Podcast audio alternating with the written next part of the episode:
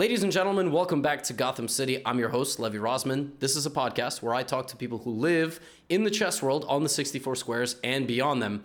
For this episode, my guest is Michelle Khare. She has a YouTube channel with over 2 million subscribers, and she is the host of the series Challenge Accepted, where she learns how to do certain things or uh, live the life of certain professionals uh, within 30 days and then completes a final challenge. It's an unbelievable series. Do check it out. Uh, and a couple of topics in this episode she has actually already succeeded in because we filmed this a couple of weeks ago, uh, but you'll recognize those uh, as they come along. So I hope you enjoy. Okay, we're live. Woo-hoo! How are you?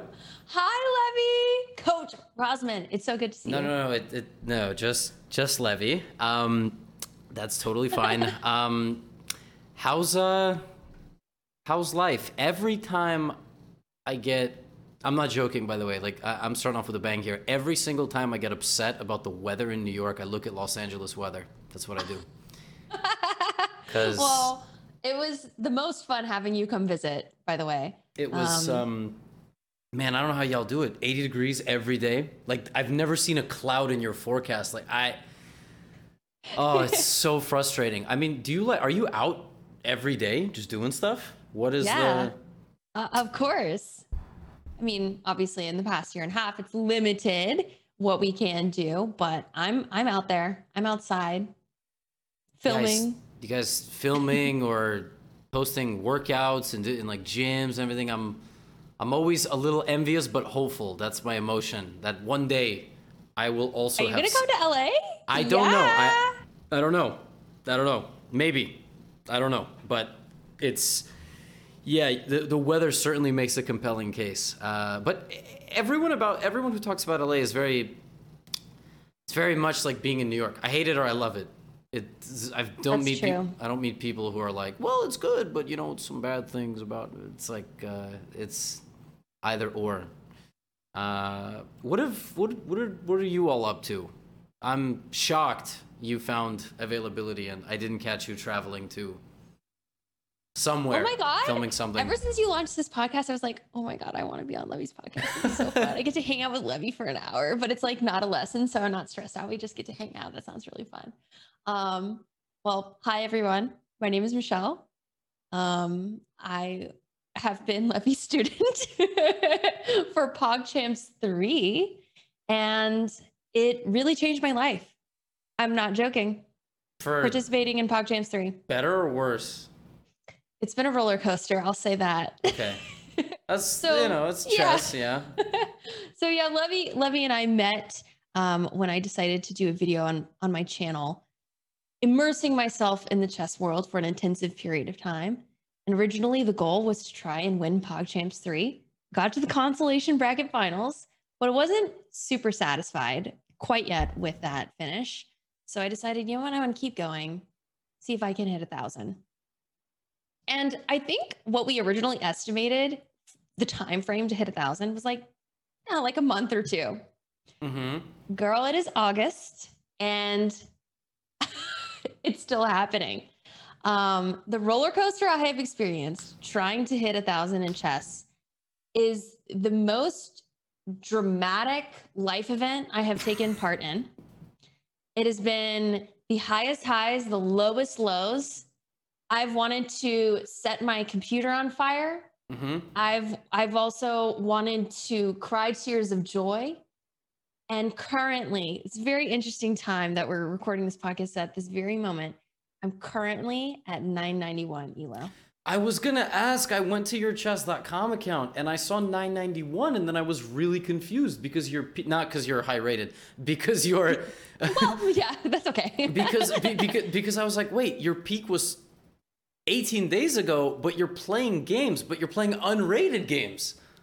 That's what it looks like. So what is yeah. what is going on? Are you scared? Okay, okay I'll, tell, I'll tell you what happened.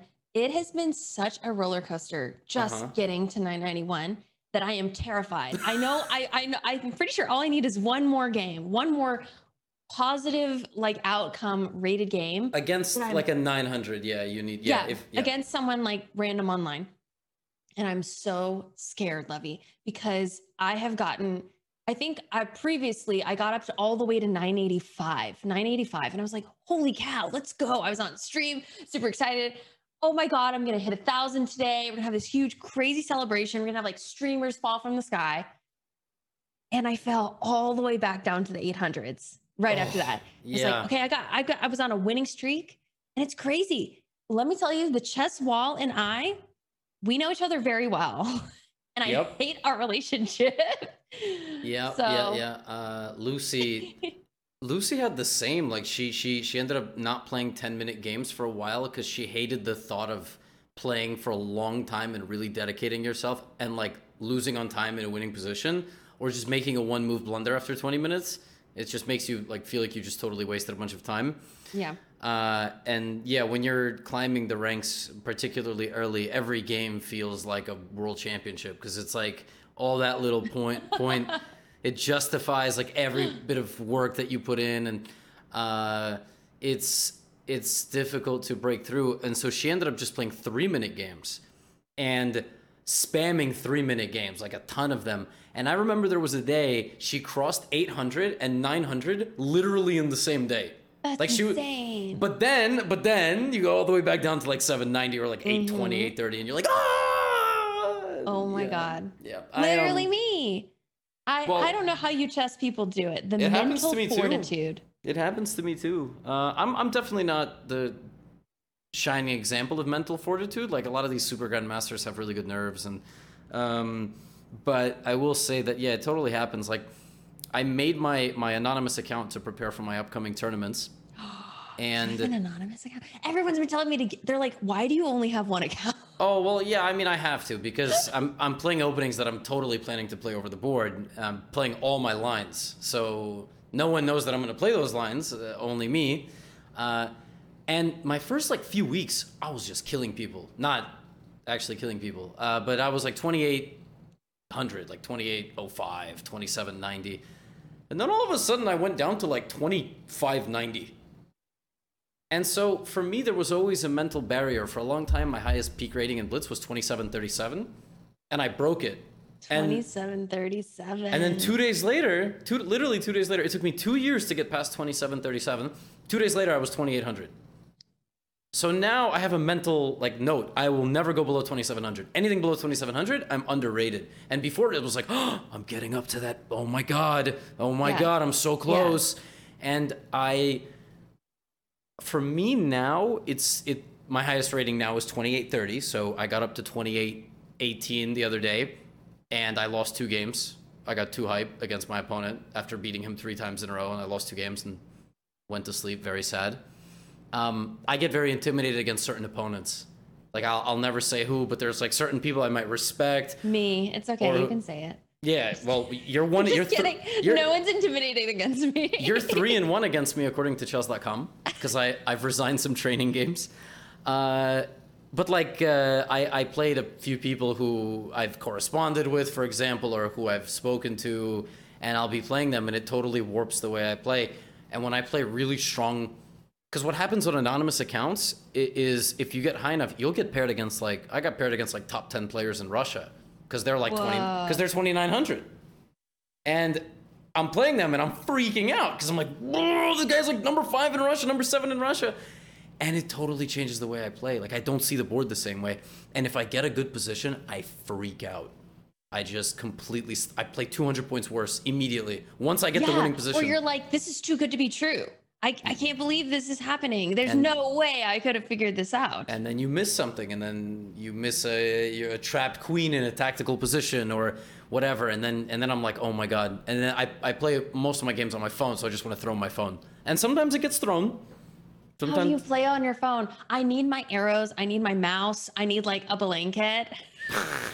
stress ball, like yeah, I have the whole setup here. Look, look, let me show you. So for the the audio listeners, this won't be helpful, but I have three notebooks here. oh my god, Three notebooks.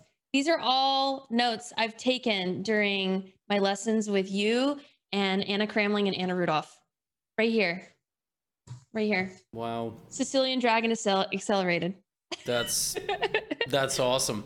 That's uh, yeah, the note taking is a is a big part. I've I've I've recently started taking handwritten notes just to try to see if it'll help me. I never thought about it because it, it it's such a distant connection from what I've always the way I've always studied. Um, I always handwrote everything in school, but for chess I never handwrite. It's all I just look, and then it just gets embedded in the brain because I've just you do it so long. Well, re- that's re- really amazing and impressive. well, I, let's put it this way: if you do something for two decades, I feel like you know, if you can't do that, uh, I don't know what we're doing here. I mean, you know what really blows my mind? Um, chess books are written from White's perspective. So if you're if you buy an opening score like book for Black, it's in it's it's from White's perspective, which doesn't make any sense. that's so weird. Yeah, and I think it's because that's just how publications standardize the text. But that is really weird because, like, what are you doing? So what you're saying is you're working on a chess book? No, oh my no, no. god! I- yes. Wait, when Big oh, announcement. Oh, to, That's the title of this. Yeah, I'm yeah. releasing a chess book. I, I'm not, but yeah, uh, if I was, then I would do well, it. if you would, I would buy it instantly because I, I mean, this is okay. Not sponsored by Levy. This is genuine. Mhm. I did your beginner boot camp, and it completely transformed my gameplay from just being able to like know, okay, a knight moves in an L, all the way into understanding openings and whatnot. Again, not sponsored. Go get the course. I appreciate it. Thank you. I had no idea, and then you showed up and you were like, "I got your boot camp." I was like, "Oh, thank you." Listen, Well, I wanted to study. if if you read Reddit chess, uh, it'll say that I'm a demon, and uh, you know uh, you you don't need that stuff. And we are living in an age of unparalleled amounts of free content. But what I always say is like, well, that thing that you buy is just it's a guide that you can always refer to, and it's all clean and compact, and you don't need to go like look up multiple videos or multiple resources. And if you have the means to support someone who's like content you enjoy, do it. If you don't want to, don't do it. But like, don't. Yeah. I, oh, I don't give it the big deal. Like I found it It's a big actually deal. quite different from your YouTube videos because Yeah. um they were they were structured differently. Like you said, they were they were organized very nicely. I'm very calm. YouTube, I'm- whereas I'm the, very- you know the YouTube videos are different. That it's like you know what whatever your it, it's mixed in with your commentary and all that other stuff. That said, I have seen your free video, the London system, like at least twenty times. Yeah, I think I watch it every one. time I play. I after or before. You can't watch during. So Yes, correct. Before, Yes. not during. Oh my god, I, that wouldn't even no. you would waste a lot of time. That's um. That's one of the ways uh, title players cheat. Title That- Yeah, of title course. players are cheating. Yeah, yeah, of course, of course. There's a lot of title players banned on the big websites. They get banned. Um, there's there's there's like two ways. I'm not a fair play expert, but there's two ways that title players get caught. Uh, a lot of it is toggling, so they might toggle from the live board to like a another window, and you can kind of tell like in the opening. So they can look up the, the, the cutting edge moves in the beginning of the game that are like very critical. And even if they cheat for one or two moves, just to remember those two moves, like that's a big advantage because they might play like an ultra critical move in a position. Um, another way, and actually I learned this from a Russian. He might be Russian, he might be Ukrainian. He's Russian speaking, but I think he's from Ukraine. There's a, a program that analyzes games and how they match up to what an engine would play. So it takes all the different engines and analyzes how closely you play to those specific computers so it can be used to show which engine you use to cheat. And this Ukrainian guy like uncovered that some of the people that were banned, some of these like grandmasters, lined up move by move to certain computers. And so they were using that engine to cheat. They weren't using like the most common one. And I was like, wow, that's crazy. Well, I don't want to say they were using it to cheat. That is the accusation and that's the evidence, but I don't know if they actually did it. But that is the, yeah, crazy, right? Whereas for a 900, i- i- if like someone at your level cheats, oh, they played top engine move for 40 straight moves. They don't do it very intelligently, but title players know it's a lot harder to get caught. So, yeah. Well, this is all beyond me. I just want nine more points to get to a thousand. Are you gonna are you gonna retire after that?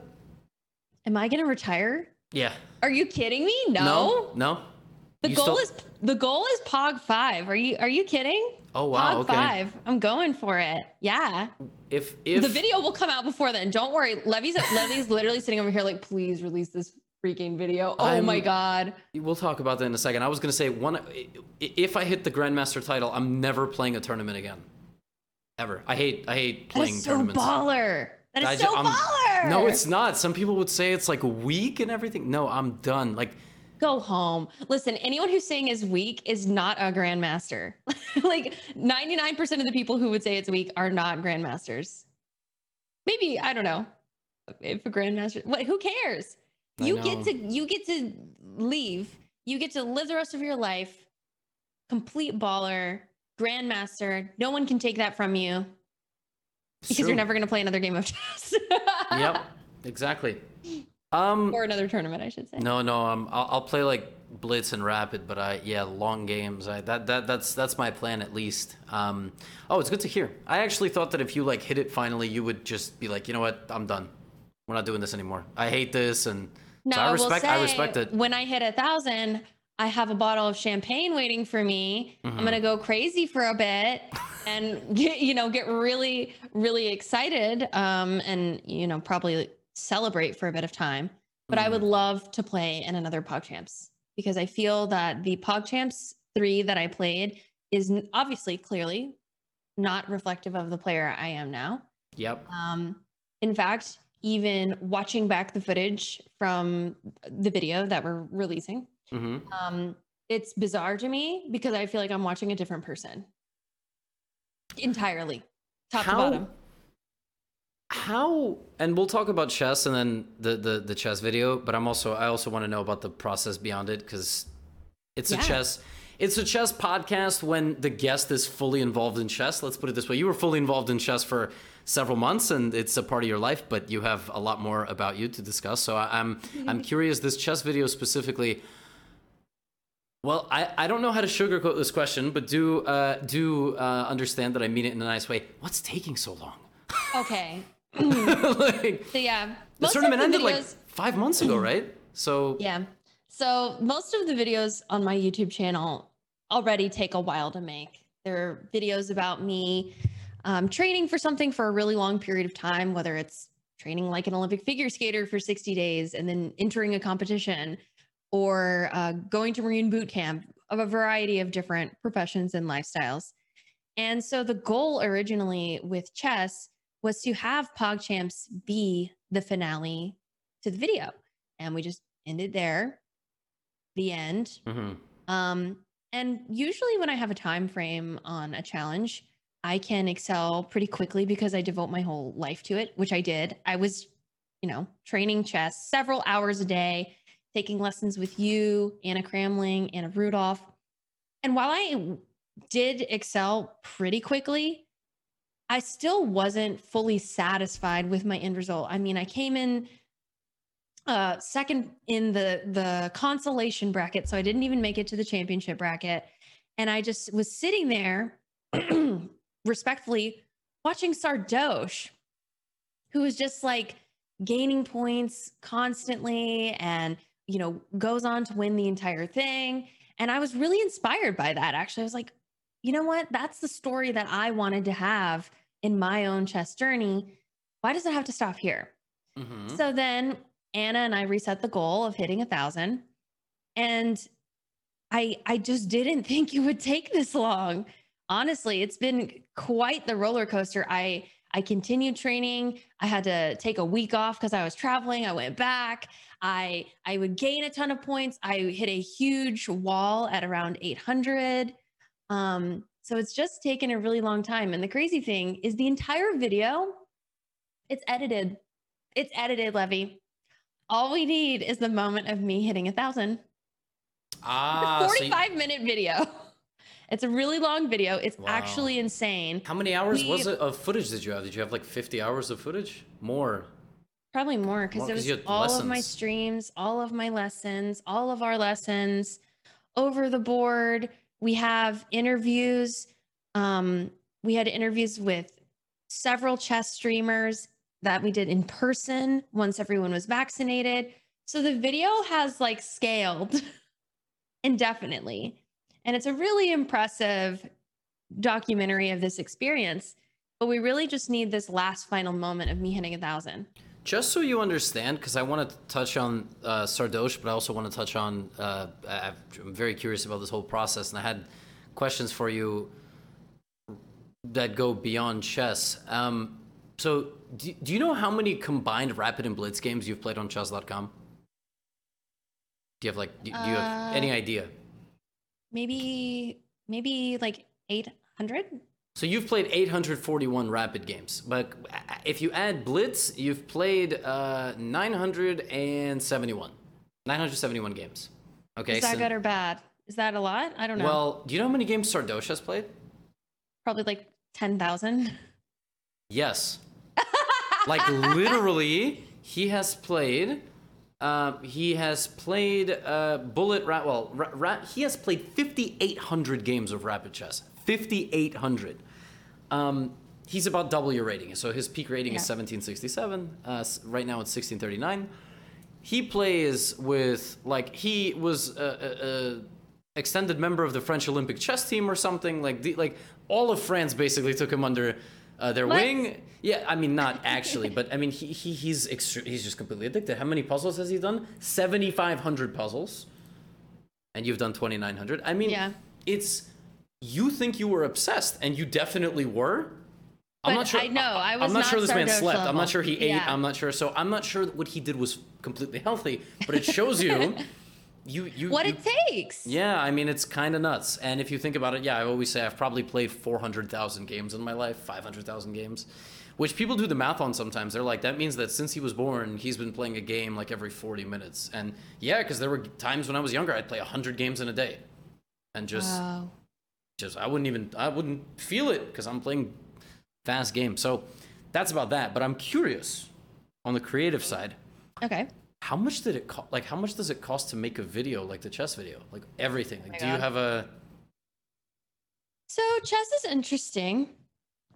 I don't know if it's a, a full reflection of what a, a video usually costs. In terms of like hard costs to make a video happen, there are three phases. So there's pre-production, which Mhm. is like the cost of me organizing the event, pulling together crew, um, creating a schedule of milestone events. So in the chess video, that would have been like any training session or the final Pog Champs. Um, there's the cost of production, which didn't, you know, really apply in this situation because I was like self-filming and, you know, filming filming the chess stuff is pretty easy. But you know, when we have people come in like you or Botez or Hikaru, sorry, um, Your like when the thing. yeah i know. When uh when people come in for in-person interviews we we pay a crew for that. So there's that. And then post-production i would say is the largest expense for this video because there was so much footage. I think the video has been worked on for 12 weeks in Wow. total by two different people Editors, right? yeah Yeah. Is it the? It, has this been the edit? has it been their highest paid project this year, considering all the editing? well uh they're not they're not paid by project they're paid on salary so we just Okay. like, work on this until Wow. it's done Wow. wow, wow. um now obviously they've had to like pop off and do other things like right now the video is sort of just on hold waiting for that last piece of footage. But it, it's a lot because whenever we do these videos not only are we crafting the structure and digging through the footage but also specifically with chess we had to sort of teach our editors this is what i'm learning. These are the skills i'm learning. This is what the london system is. They have to learn it too so they know what is important to keep in the video. Right. So they end up learning a lot too Yeah, a lot of this chess content creation has made me realize that prior to this, chess has always been like, this is chess and it's on you to learn it. And now it's like, that's chess and here's a path to learning it and understanding it. And now you can go over there because it, it always was like you. You have uh, you're you're on the, a little piece of land and there's like something nice over there, but you need to learn to swim Yeah, yeah. And now there's like little steps, and you can maybe walk across, or every now and then you'll have to lunge. But uh, that's what that's the hardest thing about making a video for like your audience on YouTube. There will be people that have never played chess, and you don't want them to get bored four minutes in. They're like, I don't understand Her- this. that is the exact struggle. it's So- you have to find the balance of education and action. So we have to have a balance of like we teach them enough so they know why me winning this game is so exciting. Um, but also not too much that it's boring and there's still personality and comedy that can be understood without understanding any chess. And what about beyond that? Like, I feel like since the chess idea and video has been conceptualized, you've gone paintballing, you cli- you rock climbed. Mhm. Uh, what else have you released? You cut hair. I've been keeping up with your channel like much more consistently than before before I knew you. So like every video, I'm like, oh no, not the chess video, but I'll watch it anyway. And um, I went to Paramedic Academy. That video is Yep. coming out um top of September. I remember you were like recording different stuff. Yeah, yeah, yeah. Was that uh, what state was that? Was it Colorado or? Huh? Yeah. Yeah, yeah, I remember. That's so much stuff, and Yeah. you your business model for the videos, especially the ones that are super intense, like that have much more field work. Um, the the main business model would be the like a, a major brand deal, right? Like I know Yeah. some of your videos you worked with um headphones, like was it I don't want to say the Yeah, wrong we company. worked with like Bose. yeah, but, but I didn't want to say the wrong one. So Tic Tac. Um, we've worked with a lot of brands, and I would say like brands um, definitely make the videos possible on top of AdSense and everything else. Um, yeah, that's that's kind of the current business model with merch and other projects coming. is there is there any anything we can discuss? Projects coming, or is it still Well, Work in I don't, progress. I don't know if I can say yet, but I can tell you after. Okay, that's fair. That's fair. That's fair. It's easier than being like, "Oh, here it is," and then when we finish recording, being like, "Actually, that part can I please take out?" Samay did but that to me. It's really cool. Okay. It's really cool stuff. I have some um, too, and yeah, I can't. I, it's it's burning me inside because Okay, I. then we have to share secrets after. Yeah. okay, sounds good. Because I, Wait, I, your book. Oh my god, I can't believe you're writing a book. That's I know, crazy. I know. Yeah, I have. Yeah, oh, there, there you go. Yeah, you leak, you you conceptualized it and are now leaking it. It's like perfect Fox News style. You know, oh, I said it, so now it's true, and now we're gonna push this. And um, no, I in many ways when I announce something to my, to the audience, I really enjoy it at this point because I have a, an awesome community of people. Like on YouTube, we have a ton of inside jokes, and um, they they get really excited. So like when I announced my comeback to tournaments, they were super hyped. They loved the recaps. They watched every one, and um, I would love to announce a project and work on it, but there's just some stuff you can't you can't announce. yeah, and you, just don't gotta- want to get people's hopes up for Yep. something that ends up not being possible. Yeah, yeah, yeah. Actually, that that there's a couple of things like I wanted to ask you about. You're recently uh you've you've posted things like your journey through I want to like I guess I don't know the way to describe it. There's one umbrella term you just say like mental health, like personal health and all this stuff and you've like mentioned how you had to do the ups and downs of feeling like you weren't making you weren't the best version of yourself or you weren't making the best content available um, or that you could make for example that must be like I sit here and make chess content. It's not that complicated, but you have to you have a whole team of people and then you have all these different crazy concepts and ideas and things you want to learn to do. I can imagine that takes a pretty massive toll on a person that has to constantly be out there and going and starting activities they know nothing about, right? Like that hmm. how how was that for you and how did you get out of it? Like I think it's a good story Yeah. for a lot of people because when you digest and consume your content, it's all the perfectly edited spots. There's downs in the videos, but you're like a crazy superhuman that learns how to do all this stuff. But I'm, I, I understand that you're, you know, you're also a human being. So how, how was that for you? I mean, that whole phase of not not feeling like you were putting out maybe the best version of yourself, or or what was that? kind of phase? Yeah, I think it's been a really revealing and tough year and a half period. That doesn't Yeah, really yeah. need too much explanation. And for me, I had a really interesting path because when, let's say, like lockdown started, I was actually sort of on a high. I was on a, I was starring on a TV show on HBO Max. I had all of these videos backlogged. So I was like, two weeks at home won't be bad. hmm And as the months went on, much like everyone experienced, all of those things just started going away. And so I feel like I had the benefit of prolonging the low that I experienced, that a lot of people experience because we pre film a lot. I mean, the videos, you know, they take three months to film. So, That's and, and a while to edit. So I had a ton of backlog. We were just releasing videos, they were doing well. Um, and then as things came on and whatnot, what really messed me up was not being able to do the challenges in the way that I wanted them to. My videos are very much centered on fully immersing myself in a community. So that means going to the gym, meeting people, training like them, getting to know them, um, traveling, immersing myself in the world. And as everything sort of kept getting extended, I had to pivot into other things, which was fine.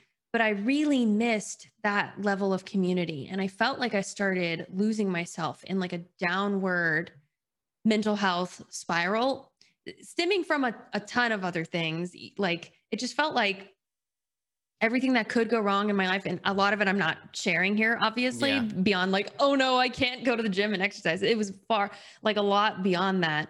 Um, it sort of started piling on.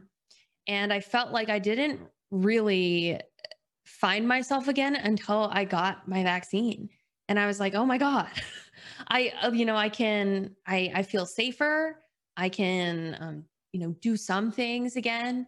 And it's really brought this amazing wave of creativity um, and, and like self-worth and self-value, being able to do all of those things again.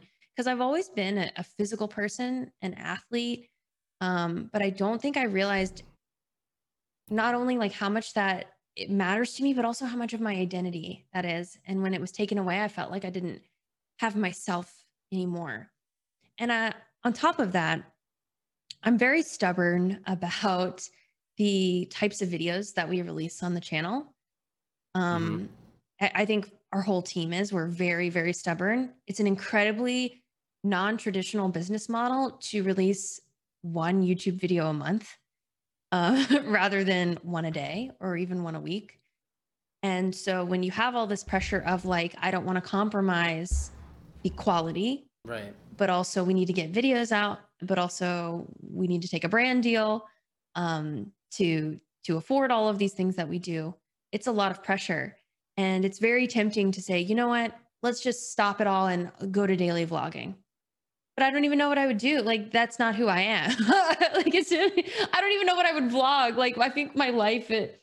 I, I think to other people it seems really exciting, but to me it seems kind of standard and boring. so I don't even know what I would vlog about. Um, and that's Yeah. not the kind of content I want to make. Like I want to make like I want to make um really impactful, jam-packed educational content and inspiring content. And some of that can be achieved in a, a daily vlog, but the truth of the matter is it takes a long time. And fortunately, we've seen it pay off in other ways, you know, like brands or production companies or other businesses or creative partners are more interested in working with us because the content is a, of a certain caliber. Um, but at the same time, there's a lot of like preciousness and perfectionism attached to it. Like, oh, we can't release this video because I don't like the way the sound is mixed, or we need to add this in and let's pause this video because we want an interview with Levy in the video. Um, so it all comes with its pluses and minuses. And I definitely recognize that what I'm doing is very, very non-traditional. It's true, yeah. Well, it that's that's why I asked. It's uh, it seems crazy to just have so many hours of footage and just pick and choose like activities or uh, a skill or the way people train or yeah everything small from maybe learning to cut hair to marine boot camp like it's it's such a massive just range of Yeah. activities and I what what completely blows my mind to to be honest is how you manage like first of all what exactly is required to put this stuff together? Uh like it blew me away like at the studio you got just a whole crew like that just is there ready you know them by name and uh, they know you and you record stuff and that's just five or six people seven people who specialize in their whole thing. Then you got i'm sure legal team and then I'm, but at the end of the day you're the epicenter of it all so like do you just have calls every day where you're checking in on brand deal negotiations or, Yes. or the the compliance of the legality of where you're going to be like recording and like Yes. medical insurance and Yes. so so so every, like every day you have to schedule not just the activity and everything so like okay so because i'm sure you you don't see him like you you would be hands off with things like okay someone will just get me my flight and i'll just show up to the airport like you want to you kind of take care of your own destiny too so how do you I would not say that like out of all of the parts of the production process, some people really excel in like the filmmaking side or the camera or editing. My strongest suit is definitely in producing. Um, so all the organization, the emailing, the scheduling, crew confirmations, contracts, all of that stuff is where I feel very at home.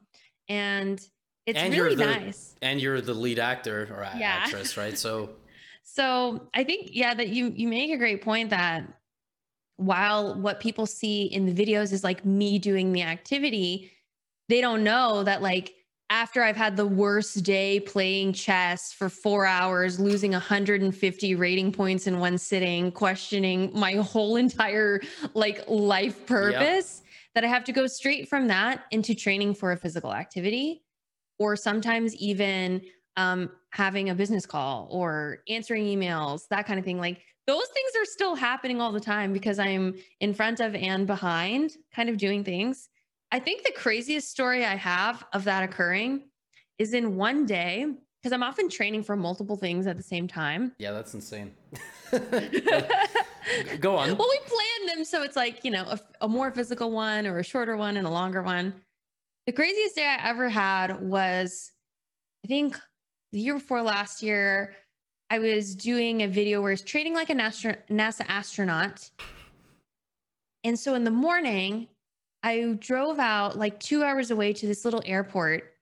We did a zero grav, not a zero gravity, like a, we did this crazy f- flight in a fighter pilot Mhm. where I was supposed to experience what astronauts feel when they take off in, in the rocket. So like we were like pulling like six G's, like going upside down in this plane, landed like a totally vomited all over the place. Like it was it was crazy. Um and I got back in the car and drove straight from that to a three hour ballet training. oh my god So I went from like flying upside down in a fighter pilot fighter fighter jet to you know doing arabesques in a ballet studio. And then after that, go home, shower, and do emails. yeah yeah right like it's it's it's never it's never over you never know what what hour of the day you check the inbox and there's a cool offer and you can't you can't keep it waiting like Mm-hmm. yeah. i'm i'm like a no emails in the inbox kind of individual so Me it says too! it's like it has to say zero because that way when it says one i get excited because otherwise if it's like 150 or 151 i i'm like did i miss something important Mm-hmm. so recently my email's been stuffed because people started realizing i've been checking my emails when viewers send me funny games so I started making videos just featuring like one game that like my subscriber played against, you know. So, uh, and they realized that that's so. I'm, I'm probably gonna have to find a like an inbox just for that, you know, just for games and. Uh, so it's been kind of stuffed recently, but yeah, I'm like a I gotta check every notification, make sure everything's clean, and um, yeah. I have one person who's my team member basically, and that's my YouTube thumbnail guy. And Dude, he's awesome though. he is he is great. He's he is so great. good. he, he makes he makes art and it's and it's I I've mastered the art of taking a, a, a headshot with my Sony camera, cropping a bigger head, and then adding something stupid on the right or the left side. I can't do anything else. But I'm lucky that I have an audience that if I name a video funny and put a little bit of a dumb thumbnail, they'll still click, and I, I can still give them good content. It's never going to be bad content, but if he like ever takes two days off, or he just moved from Moldova to Amsterdam, or not uh, not Amsterdam, but a city in the Netherlands, uh, I just I'm one of these idiots who like. Ne- for me, the Netherlands is Amsterdam, and I don't know anything else. Um, like for some, Spain is just Madrid, and there's no other. Even though Spain is in, incredibly culturally rich and has tons of cities, so I always say Amsterdam, and I mean just somewhere in the Netherlands. So he just moved there for college. This dude is gonna be starting college and still making mine and Hikaru's thumbnails. I was like, dude, how are you gonna have time for this? He's like, he's like, I have to. I have to pay rent. Like, how am I? oh my So, god. yeah, uh, he's the he's the MVP, but it's just him. And recently, I started commissioning Daily Dose of Chess, who made some fun, funny uh, chess clip compilations to manage my second channel, where this podcast and my clips are posted. So Oh well, hello to them. Yeah, that guy's- that guy's that guy's great, uh, and but that's it. And I was I'm always fascinated about the way it works in LA. Like, it's a whole ecosystem of creators and production, and I mean, obviously, it's really Yeah, but at the same time, I mean, grass is always greener, right? I envy the fact that like your content, you can shoot it, you can edit it, upload it in a day. It's very low, like that. Yeah, low ask, low Yeah. risk, high reward. That's Yeah, I- not how it is for me. I guess um, I'll I'll be honest. I don't I don't envy the amount of people you have to manage, um, but what I do, uh, I'm like fascinated by the content, and I when I think about it, like I want content that's made like that to be rewarded. So if you were to buy you. a three million dollar house, I would not cancel you on Twitter like Hasan. Um, oh my god, that was so stupid. yeah, that was fascinating. So, you know, if you end up buying a a big home, then I'll be like, hype, you know, it there you go. The cha- the, the the challenges were accepted and duly rewarded. Uh, yeah, yeah, yeah, yeah, yeah. Because yeah, I I can barely learn to do anything. Um but recently it's been What? well, I I I I, can't like I don't know the last skill that I learned, you know? It's Okay, literally, well, I'm not like- a chess master. Okay, I'm not actually- an international master. That actually is a really fascinating thing to think about. What what is the last skill that I, I guess driving? Driving is the last skill. I gotta learn more stuff, you Michelle. consider I'm any of your your like any of the lines you've learned in chess recently for this over the board tournament. It's all it's all chess, you know. It's all chess. Well, you've also I- been going on your your own health and fitness journey. Yeah, that okay. about. Yeah, that that is true. I broke a lot Mm-hmm. of personal records and like mini restrictions and yeah. Uh, That's great. I never deadlifted. I was kind of afraid of squatting because my my lower back, but I like kind of figured out good form. Yeah, I, I plateaued at a lot of weights when I was younger, and it kind of was intimidating. But now I'm like, sky's the limit. So it's not a skill, but yeah, I guess it's a it's a personal barrier. That's amazing. And I yeah, like I think that's another thing that makes our content hard is that not only am I like doing the thing or and also producing it, but also the struggles I show are absolutely real. Mhm. I mean, I'm literally going through those things and also I think people are often scared to try new things and sometimes for good reason. It's very vulnerable, it's scary. It it doesn't feel good mentally to be bad at something all the time and I'm constantly thrusting myself in environments where I'm going to fail. That's really hard. Yep. I'm not. I played the same board game for 20 years. So when I lose in Blitz, I get mad, but it's more because like, oh, I, I'm supposed to win. Yeah. Um, so I, I definitely want to. I don't know if I'm the kind of person that, that, that wants to learn something completely from scratch, but I, I, I want to, I guess, experience many different things. So foods or travel, um, things of that nature. But yeah, as as I find more free time, I guess learning some some new stuff would be good. I want to learn to like cook pretty well. Like for example, I want to know more about wine, but I just don't have the time. I I was in the liquor store yesterday. I'm looking at all these wines. Like I want to buy a kind of expensive wine, but I have no idea if this is worth the price or anything. like, you know, do you have any friends that like specialize in something? We have some friends. This guy knows everything about wine, and he collects little tape off the cork and like has it in a little book and writes a note on the book. I'm like, dude, what are you like 70 years old? This is such an old person activity. Like, I don't know. That's like, wild. High class. I know, High right? Class like friendship. He's a yeah, and we sit there like I don't know, two dollar Trader Joe's wine tastes good. yeah, right. Oh my god. So, I don't know. People are interested in so much different stuff that, um, I just I'm like relatively one dimensional outside of the chess. There, there was this individual that was talking to me about a potential like mini documentary through chess.com. I might have just leaked leaked that. Um, nothing like in, in, insane, nothing for Netflix or anything like that. But he's like, "So what do you do during the day? Can I like follow you around?" I was like, "Bro, you want to follow me on a bike to the gym? That is the most exciting part of my day." I I do not do that much. Um, how do you you ever you ever find like find that during the day you have zero free time? Yeah. Like, like, literally, it's like 11 p.m. already, and you just did the whole day. And you're like, what the hell happened? um. Yeah. I mean, I feel like, the schedule is pretty packed, but also I Garrett was really good at helping me with this, like implementing like we're not working past 5:30. Period. Hmm. And that was really hard for me in the beginning because the first couple of years, you're just like, the video has to come out tomorrow and I'm staying up until it's done. Yep. Um, and you do what it takes. And there, it's also really exciting, but also it's not sustainable after a certain period of time. So now we have pretty strict work hours. And, uh, you know, that has been really, really helpful. Another thing I did was I used to like train on the weekends for my challenges and now mm-hmm. I've pretty much I'm like no training on the weekends. Like weekends has to be Really? Completely yeah.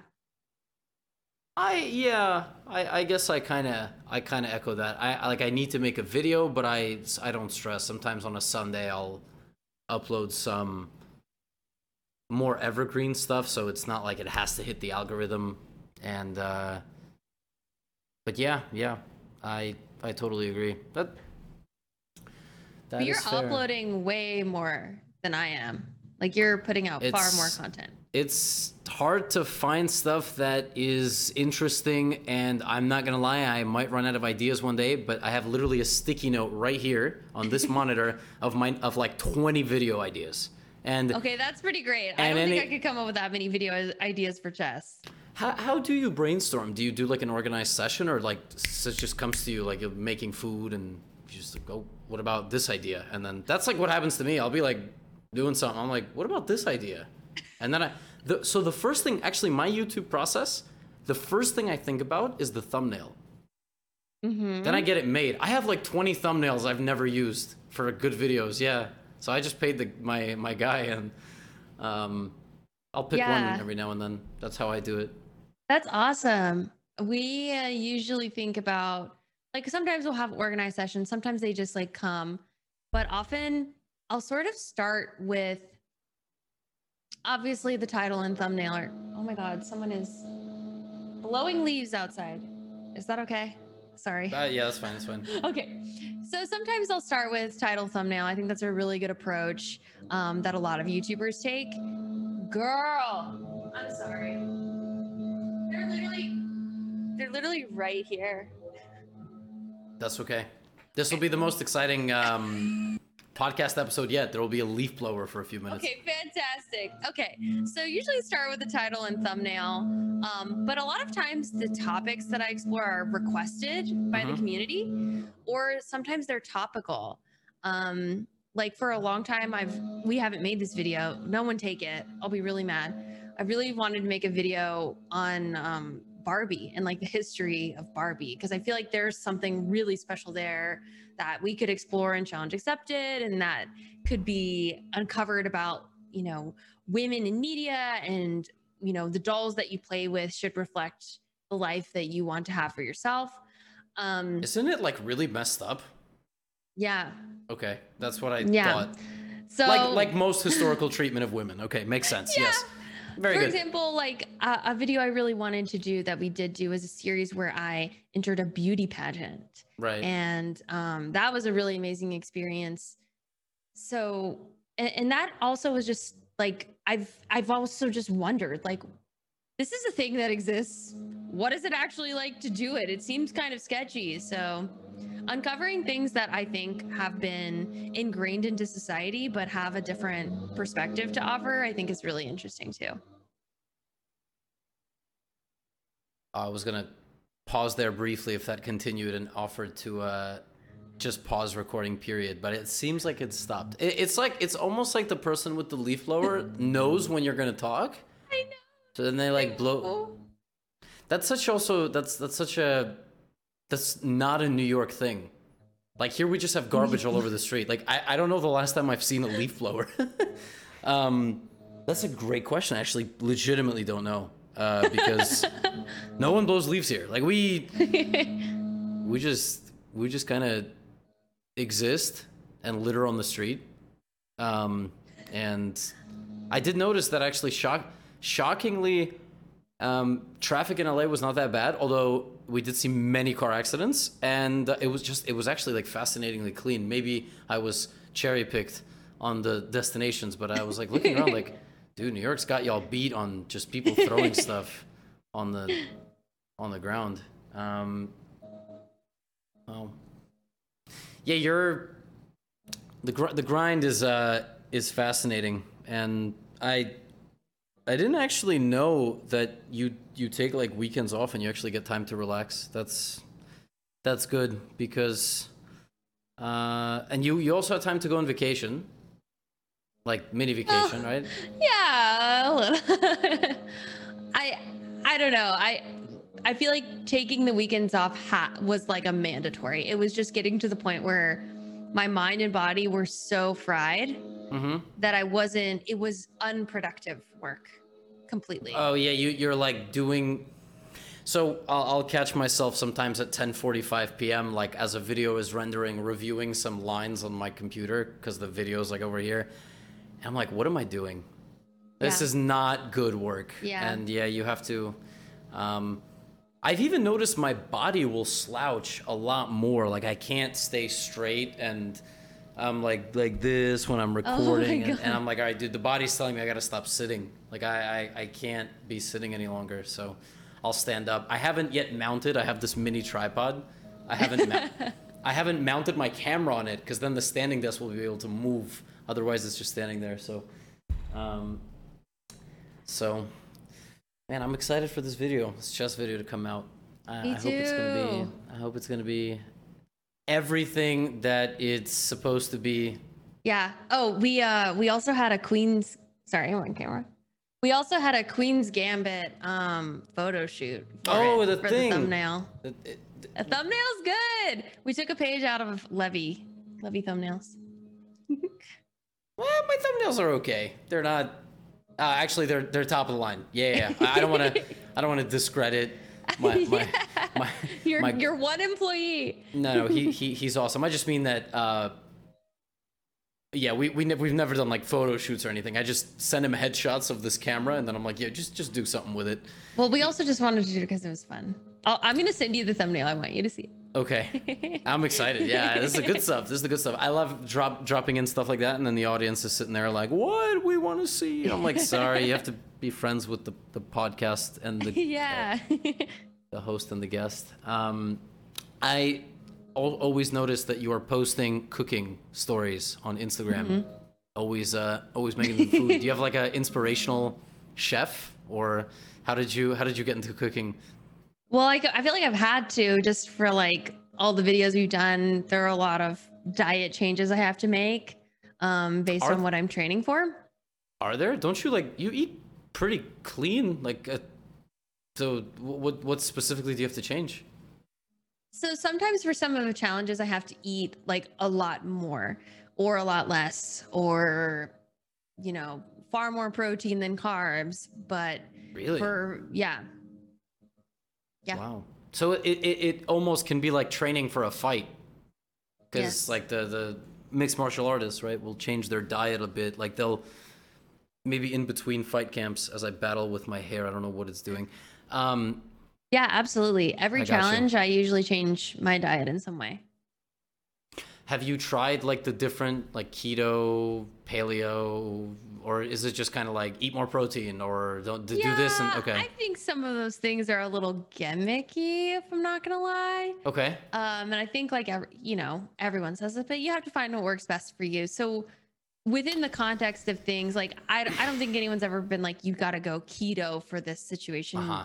I, but typically it's like, okay, I'm going to be doing a lot more cardio for this challenge. So I'm going to have to probably, you know, make a lot more rice or pasta or something because that's, I'm going to be burning so many calories. I see. Um, whereas for some challenges, the workouts are far shorter. So it's more about like, okay, I'm going to increase my protein and vegetables here. I got you. Yeah. Uh, I remember the like we've discussed this kind of the the origin story of all this um and the challenge accepted and everything. Um you were at buzzfeed so you were i i don't remember I- exactly i'm not sure if we spoke about like exactly when you when you were working there but were you working when it was like brand new because like I- remember when buzzfeed burst on the scene and it was a fascinating new way to consume media. Like it, it was kind of a news org but it wasn't because it had a lot of lifestyle stuff and, and they did things a bit differently you know the, the quizzes was a bit was a big factor. So how did you like when you got in was it super exciting to be part of uh, like a a company that was involved in media slash news and and the whole kind of because it was so it was such a new sort of concept right in, in terms of the, the like well take me through all that and then how you left and then ultimately you were also a professional cyclist. How'd you go from riding professional bikes to to to this right? So how did all Yeah. that go? So growing up and then through college, I feel like I always had this pipe dream of being in entertainment. But I Mhm. never felt like there was a strategic path to get there. It felt like all the stories I heard were I started out as so and so's assistant and then I got a, Yeah. a lucky break. and kind of your thing. your family is entertainment or No, no not at No. all. My my family's in science. Uh-huh like medicine research Yeah. My dad is in medicine. My grandfather was a biology professor. so I how how was that received that you wanted to go into entertainment you know. Was it negative was it like uh or was it I think it was more like uh what is your plan? okay You know, okay what okay, are I you see. going to do? yeah Uh, that's yeah, because I don't, you know, are you gonna, yeah me too you know, just move out without a plan and and just go to la just go to la and Yeah. figure it out yeah right Yeah. that's And I feel like that's romanticized a lot Yeah, because yeah. a lot of the success stories we hear are I moved to LA, I was a waiter, and two weeks later I was a series regular on Friends, you know, whatever Mhm. that may be. Um, and I just knew, like for for me, I've never, I don't really feel like I've uh, experienced too much luck. I feel like a lot of the things that have come to me have come from like, you know, not not just like I, I don't know how what I'm trying to say, but I feel like anything I've ever wanted, I've had to work my ass off to get. So I with that like methodology, I was like, you know what? I need to find some sort of path in in here. And at the time, BuzzFeed was like a, a new emerging company where you could have a job, a salary job, hmm but be talent and work on a YouTube channel. And it was completely different from, you know, I'm going to just take the next two months and see if I, I can go viral on YouTube, which of course works for a lot of people. right Um, but I was like, I just don't think that's going to work for me because I'm very procedural. I want to learn like what is the path to success? What are the steps I need to take? And BuzzFeed offered that. So I applied and got accepted to become an intern there. And I moved and worked there. And I was there for a few years, just sort of like learning everything that it takes to make a video go viral. And there, they, it was sort of like graduate school for YouTube. It was crazy getting to learn all all the things we did. How did they know it though? Did they have Because a YouTube lot of- insiders or I don't think so. It- The the crazy thing about BuzzFeed was that we were putting out so much content, we were just testing constantly. Like Mhm. put out anything. Oh, that went viral. Why did it go viral? Let's figure that that out. But because unlike, you know, when you do it by yourself, you're the one doing everything and you maybe you only get one video out a week that you can get feedback on. Here at BuzzFeed, we were putting out like 50 videos a week. I remember that. Yeah, that was that was crazy. Were they the ones that invented Tasty? Yes. Yeah, yeah, I remember that. That that hit Facebook. Facebook was really big hmm when. Are we two years apart or three? I'm 25. 25 and three. I'm 29. We're four years apart. Oh. Okay, so Facebook was big when I was like 12 to 16, 12 Oh, to that's 17. so weird. So like Facebook was the big one, and uh, like I, I I had a MySpace for like eight months or something, and then like that immediately fell off, and Facebook kind of took over. So I remember on Facebook we started seeing videos when we were writing on each other's walls about Tasty and uh, and the cooking stuff. So so you got you got the you, you got the BuzzFeed thing, and um, I remember it was very common to make the the leaving BuzzFeed videos. Was that Uh huh. and was that like supposed to be tongue in cheek, or was it supposed to be just uh, like a last gasp? You know, like oh, I'm I'm leaving, but I'm still gonna put out a, a fun video, and it'll be like tradition. well, I I think that it began because back in the beginning, we weren't really credited on the videos for the work that we were doing. So anytime people grew a following, it was because people would like research, oh, who is the person in this video? uh, Um, then follow them. So there were a lot of barriers to like transitioning your own audience over. And when you left the company, there wasn't like a formal way to share with the BuzzFeed community, hey, I'm doing my own thing now. Follow me over here. yep. And so people started making these videos. I guess some people did it because, uh, you know, a variety of reasons. People want to share their truth, which is great. You know, not Mhm. everyone has a positive experience there. Okay. Certainly, I had my own ups and downs. For me, I was just kind of like, okay, I know people will click on this video. Mhm. What's the craziest thing I could do? So I decided to make it like a movie trailer with a with like fights, like a cinematic movie trailer with fight scenes, and it, it, like tells the story of like I'm finally leaving to do my own thing, and I was like, that's just really fun, and people are gonna click on it and be surprised when it's not a T video. It's it's sort of like a self-aware thing, because my goal at the time and now was to be in like an action movie, and I was like Right. hell, if people are definitely going to click on this, may as well show them my skills, I guess. So I like got a stunt team to design a fight scene and we filmed this whole trailer and it was super, super fun. And I had way more fun doing that than I think I would have spilling all the tea personally for me. That said, you know, there's stuff I would have changed about my experience for sure. It, where is cycling in this timeline? Is it after? Oh. So when I graduated, I got signed to a professional cycling team kind of at the same time I started my job at, At, BuzzFeed. At, at BuzzFeed. Oh, yeah. Um, casual, because casual. when, Just when I started the job, I didn't know like how long it would be because originally it was like a three month contract and then you're reevaluated for, for an extension Mhm. until you get full time. And I was like, well, God, that sucks. Oh my. God. Oh yeah. wow. Uh, no, it's great. Uh, please don't sue me. Okay, I see. That's not very stable. and I had found a lot of, you know, success in cycling and I really enjoyed it. I love I loved riding my bike. And so I thought, why can't I have the best of both worlds? And I'll do both. So that was a very stressful time, but I pretty much was waking up 5 a.m., training for a few hours, go to work until 5:30, come home, go to the gym, eat, go to sleep, do it all over again.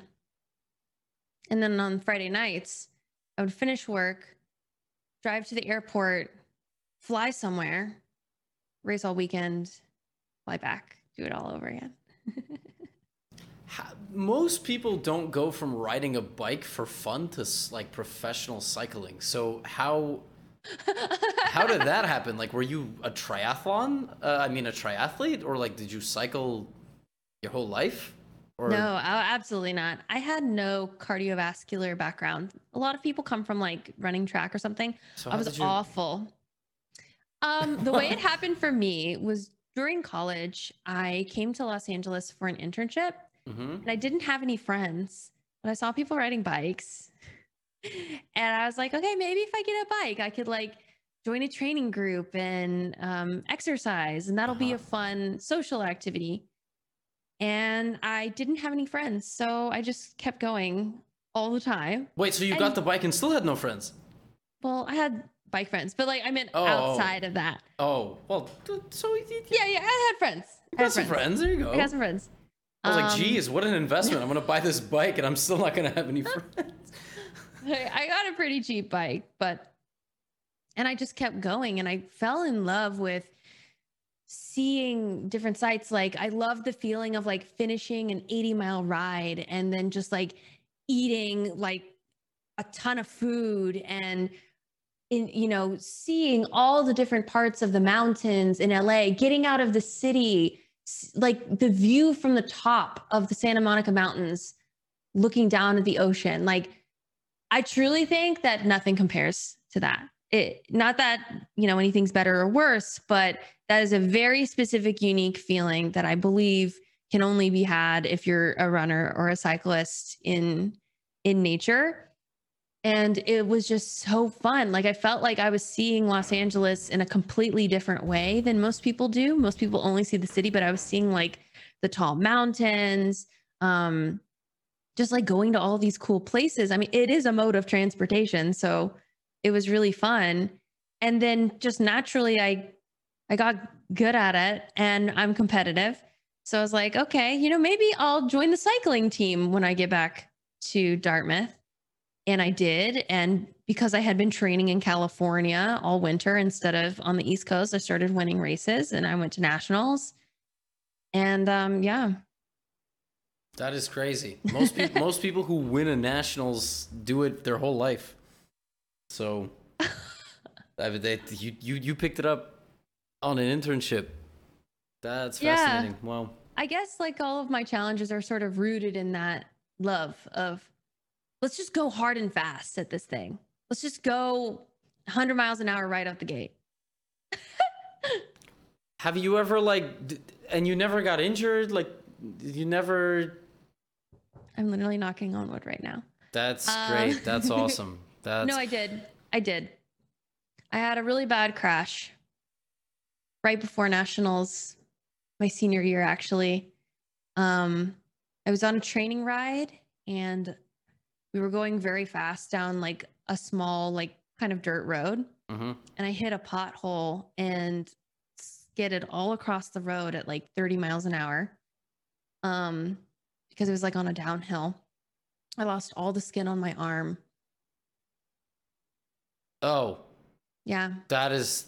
I thought you were knocking on wood because you never got injured. That no, doesn't. I'm knocking on wood because I I don't ever want anything like that to happen again. Yeah, listen, I uh, I fell in eleventh grade in gym class and I got astroturf burn on my knee. Uh, and I- yeah. I, couldn't walk straight for two weeks, so I cannot imagine.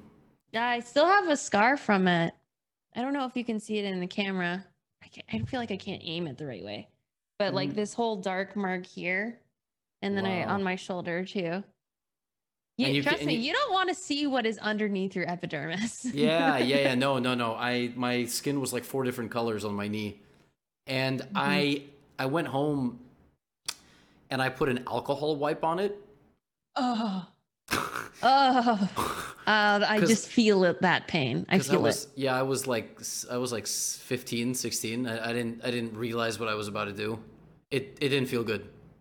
No. Put it this way. Um, Yeah. It probably disinfected it, but it, it it didn't feel great.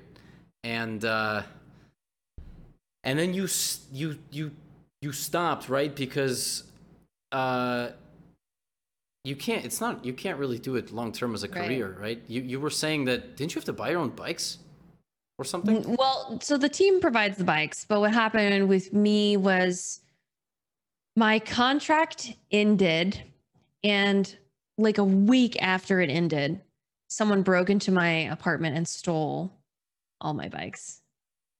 And it was just a few months before I had, I eventually left my job. And at that time, I was like, I, I can't afford a freaking, you know, I think my bikes were valued at 8,000 to 10,000 each. Yeah, that, that blows my That's mind. gifted that, by the sponsor, you know? that's so a lot of times what professional cy- female cyclists do because we're not paid as much as the male counterparts is that at the end of the season you sell your bike and you get, you know, 10 grand, like anywhere from 5 to 10 grand in your pocket. Mhm. It's a really nice way to end the season. Um, and you have money, and then your sponsor will get you a new bike. But I lost mine, and I didn't have another contract lined up because professional cycling is really hard. and I didn't have any impressive race results from my pro year. Um, so I didn't get re signed or anything. And at that point, I was like, you know what? Fuck it. I am, I'm going to use my fitness after a year of pro cycling and put it into the other, other things. So that's when I decided to leave, start my own channel, and just really apply that physical ability in other arenas. Do you remember the the day that Challenge Accepted was born? Oh my god. Um I don't. I feel like I should. That's a really important milestone in my life. I don't I don't remember. Well, was No the clue. but when when you first started, was it different physical challenges that you were going to take on with like cinematic uh, effect? Yeah. Like, what was the first was concept for the channel? So the first concept that we did was I was training like different superheroes. So I would like train Okay. with Spider-Man stunt double for six weeks. And then we would shoot a little short film where I played Spider-Man and did Mm. the stunts and everything. And that was amazing. We, we um, were nominated for the Streamys for that, which was really cool.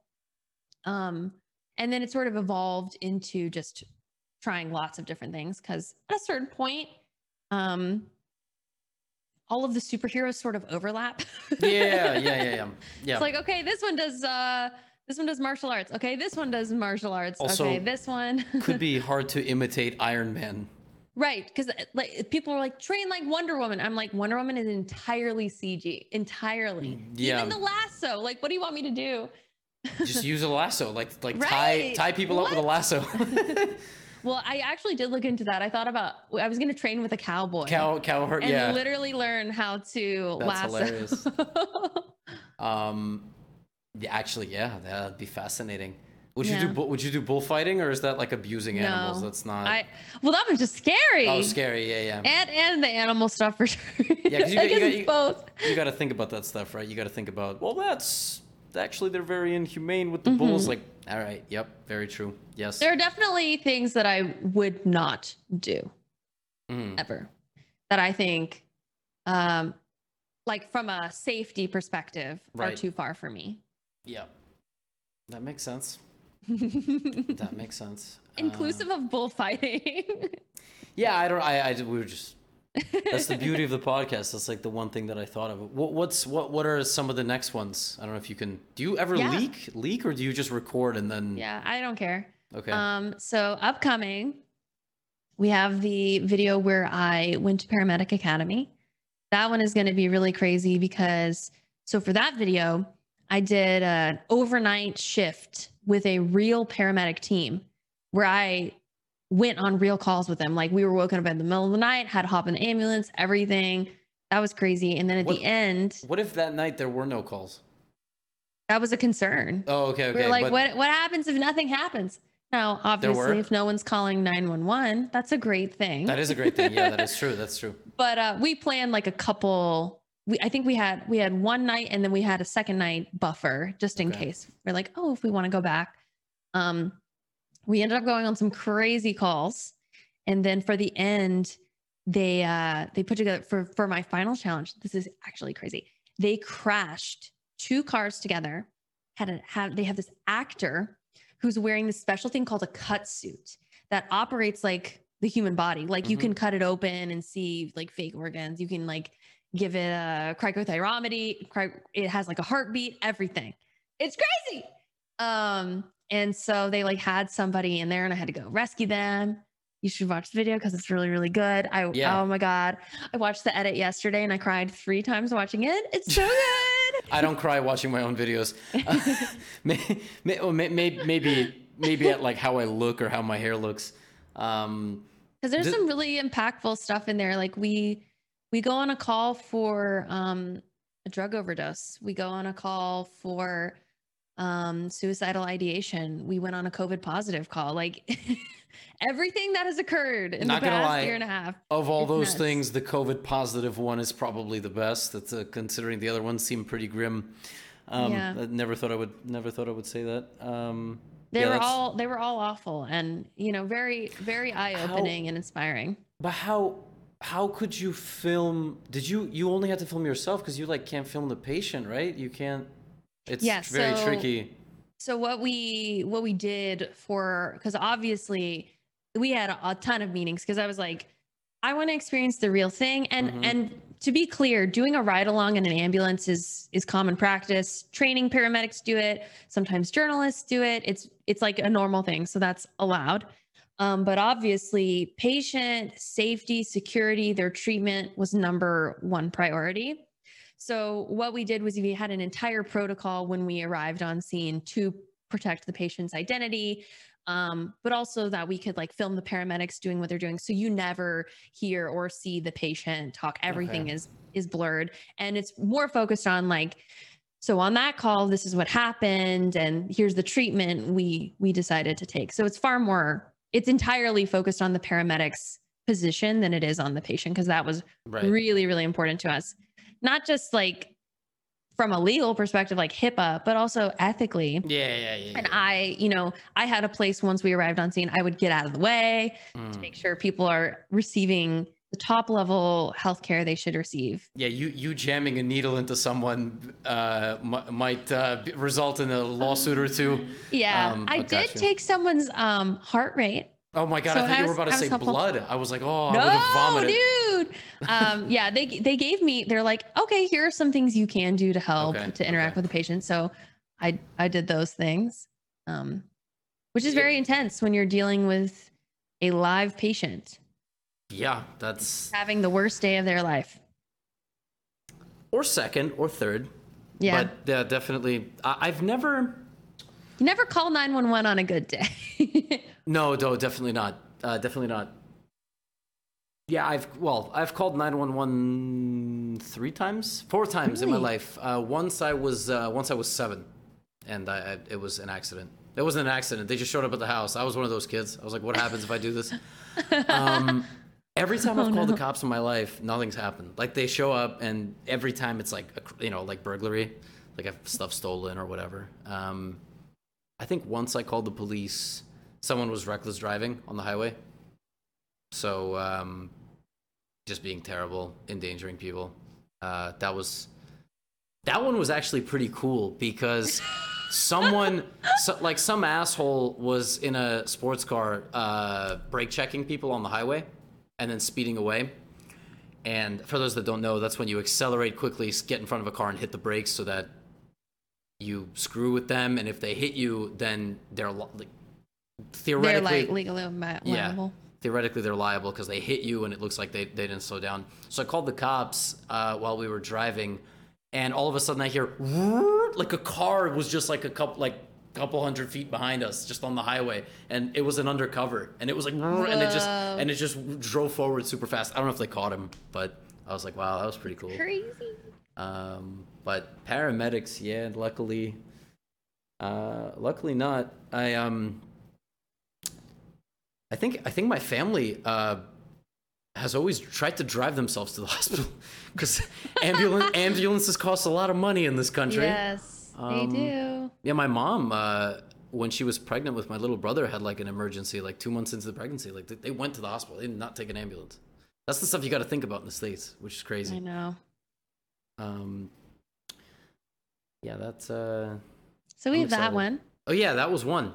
Well, what else? What else? What else? What else? Uh, I did a video where I l- attempted to learn a backflip in 24 hours. Yo, So I was like, that "That's is cool." That is terrifying. Did yeah. You? Did you learn it? you gotta watch the video. Okay, true, true, true, true, true. is there is there is there a launch date? Because this this episode will air the second week of September. So that should hopefully be around when the chess video comes out. Maybe we can time it together. okay, there you go. And obviously, this conversation, you know what? I'm gonna do it. I just gotta get on and play a rated game.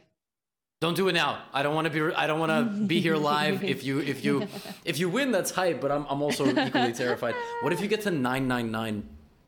Then I'm literally calling my friend Christina, who's like 400. We're gonna play one game, and I'm gonna get one point. Oh my god, that's dude. The I'm ch- not risking this shit, Levy. I've come too far. they're gonna hate you, dude. They're gonna hate you. I know. Okay, fine. I won't do that. I Um, better not. If we get 999, I'm calling you. It'll be like like live hotline on Twitch. Zoom call Levy. Levy. I'm nine ninety nine. Yeah, I've yeah, had that. I'm gonna I've- 911 Levy. That's so funny. Uh, okay, so there's the, there's this. Can, can you? Is there a third one? Third one. Okay, chess. Paramedic. Oh, oh my God, yeah. A really big one that I did this summer was so I um I wanted so I've been trying to do these videos where it's like, okay, we're gonna do a video where we just shoot it in a day and it's over. Yay. Like easier lift. Like rock climbing, like that one? That was that one was two weeks. what? Really? Yeah. Oh Jesus! You made it look so simple. okay. Well, I, no, it was only one week. So I had like two days of training and then we shot the final challenge. Hmm. So three days. I don't know why I said that. Okay, it's it, that one was three days, but this one, like, I was literally like, I want to do a video where I can just shoot it in a day, and it's a great video. It's over. So I was this other YouTuber named Austin Alexander reached out to me. He does like military content. He's like, hey, have you ever thought about trying the Navy SEAL physical screening test? And it's a, it's a simple test. You have to like swim, push ups, pull ups, sit ups, and then a timed run.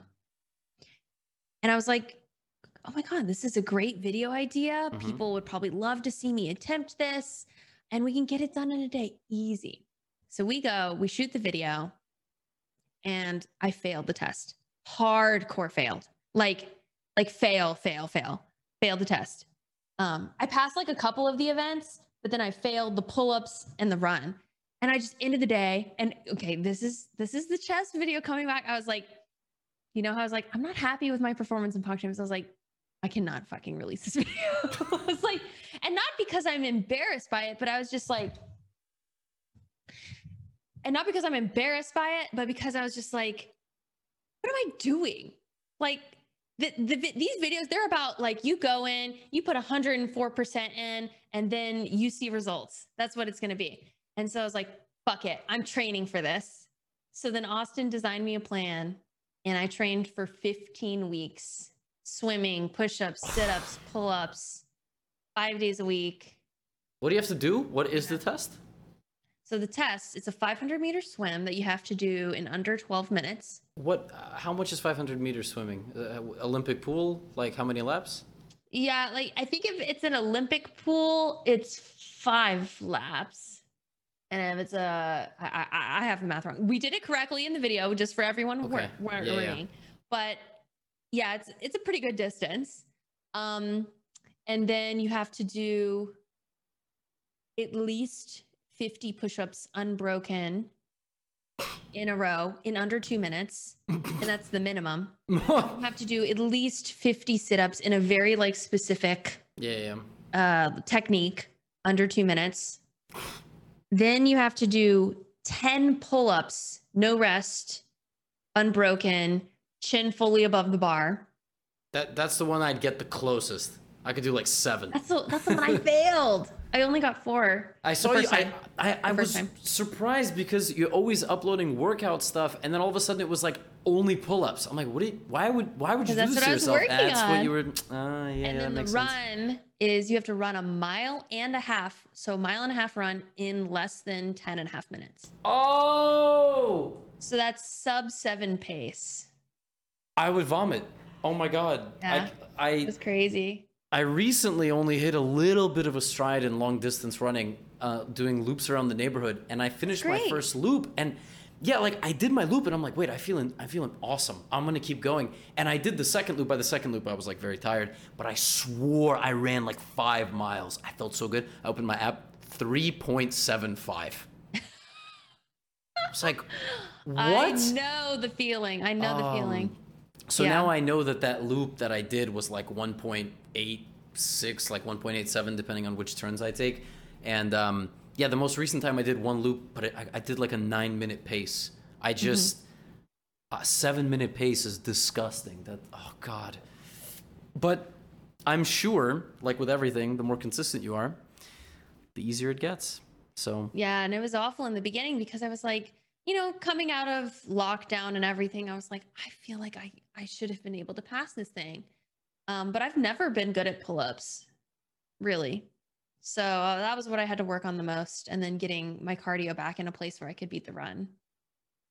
did you beat it? Well, I'm not gonna. I'm gonna watch the video. I, no, I, but like, if you were to just run, if you were to just go to the gym and run, you can run like a consistent, like eight pace, sub eight pace, or I could. I, I could beat the run. Now, I got you. having Wow. done the training. Are you in um? Are you in the best shape of your life because of all of this? Like, because of all the training that you do? Strength, like, I, my body and fitness change all the time because when I finish a challenge, you know, I I Mhm. start I'm not going to use the word decline, but like I start losing some of that fitness ability cuz I usually once I finish a big physical challenge, I take a week off, like nothing. okay, No exercise. I'm still working and editing stuff, but no exercise except bare minimum. Um, and then obviously we have a celebratory week of dinners. so things sort of, you know, I, I would say my body changes all the time, interesting. but I I'm always in the best shape like the two weeks leading up to any final challenge is when I'm in like the best.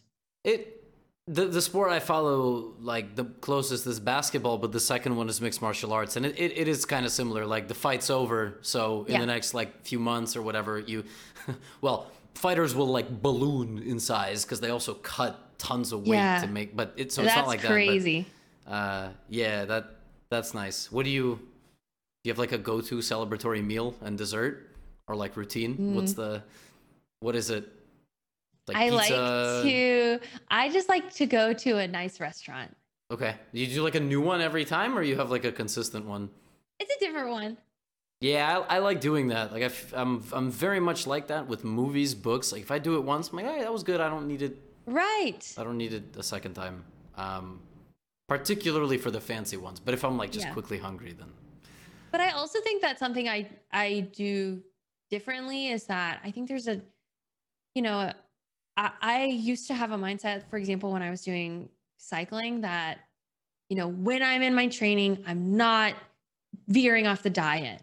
I'm not, Mhm. I'm super strict. And that actually ended up working severely against me.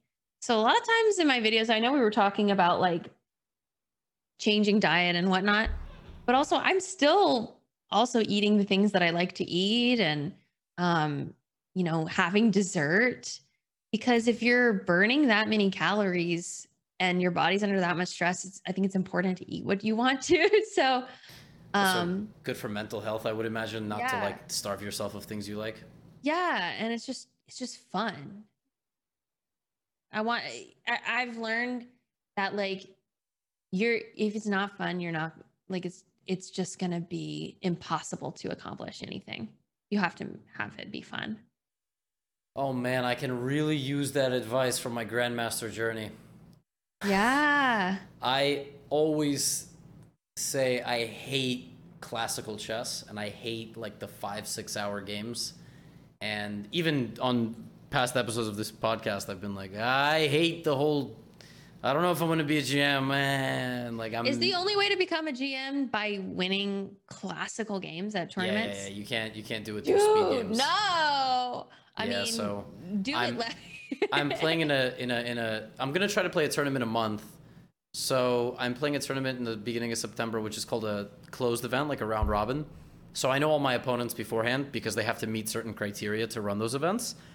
Uh, and I am the weakest player by 70 points. So everyone is 70 points or higher rated above me. So you have nothing to lose. That's such actually a a- great position to be in. That is a good way of thinking about it. I, I don't actually think there's 70 points or more in terms of strength, but definitely uh, I, I lost a lot of ratings since I became an international master. So yeah, I think about it like I have nothing to lose, but at the same time, it's sort of like a bit of a golden ticket because I should be what rating they are. I just slacked and didn't study, didn't care as much about tournaments and Well, let's change Um, that mindset. You were doing other things in your life. You were having experiences that I bet none of those people have had. That's You're true, running yeah. an incredibly successful YouTube channel and Twitch channel. I can't say that. You ha- like people have to say that about it. I can't be like I'm running a very successful. So I, I have Oh, to. you just did. You got to acknowledge it, man. You have to. It's true. So you it's- weren't. You have not been slacking. I, that's a. Don't sa- say that about yourself. You know what I decided to do? Like in, in, in the chess world, there is a, a very high price on your preparation, like your opening preparation. I've just been recording myself playing training games against an anonymous individual. And every week, I've actually leaked lines that I've been working on. But I've my, my logic is that I'm leaking so many different lines. It, it's not. They won't know what to expect. Yeah, and it kind of helps because every week I need to like even today I'm playing a training game in, in an hour, uh, so I have to like do a little prep on my opponent's openings and then and then come up with something that will surprise them and get me hopefully in an advantageous situation. So um, I never thought about doing that, and then people love that, and they also love the recaps. So I'm like, you know what, whatever, screw it. I'll um I'll do it, and people people are excited. And actually, that was I was always planning to kind of sign off on like asking you this question, uh, so that's a good way to like segue. Um, like I said, I get a lot of support from my community. Like I noticed my engagement in terms of the comments.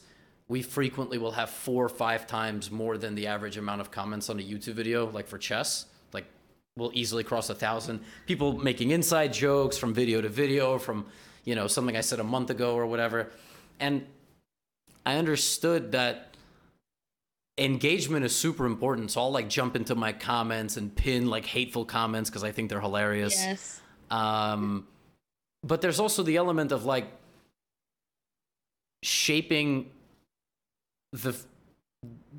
I don't know how exactly to describe it. I guess I would. I want to use the word inspire, but I, I don't want to use it about myself. Like you're much more inspirational, but people do get inspired from my content, and they do come to me as a consistent source of like chess education and entertainment. Yeah. But what's like your whole mindset in terms of just engaging with the audience? Like you engage with all sorts of people. You're, I, I mean, I see you like all the time. You know, getting feedback from folks. Um, is, does that just come naturally? And uh, one more thing, I was curious about like your viewer demographic. Are you inspiring more like young women, or is it a split? Like I'll tell you, I'm 97% male because it's chess, um, or 96% now. But uh, Yeah.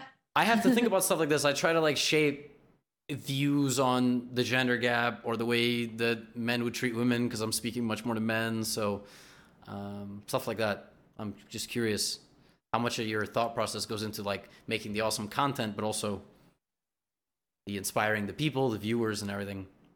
Yeah. Well, my audience is primarily women, 18, 20s, 18 to 24 ish. Um, and I think when I started my YouTube channel, one of the things I've always said to myself was all I want to do, well, this isn't all I want to do, but the goal, the Mhm. true goal is to inspire one person with this video I'm uploading. If they could just change their lifestyle in one small way to do something more positive, whether it is, you know, oh, today I am going to go outside and get active or today i um you know am going to do one positive thing towards this big goal that i have because i've been inspired by this video that to me is the biggest measure of success far more than the views or the likes or the comments. Obviously those have to matter at a certain point because you have to keep things sustainable. So they definitely do matter to me. But that is the part that gets me most excited is when people message like hey i i began this journey today or i've been consistent with this practice i've been always wanting to do because i saw this video.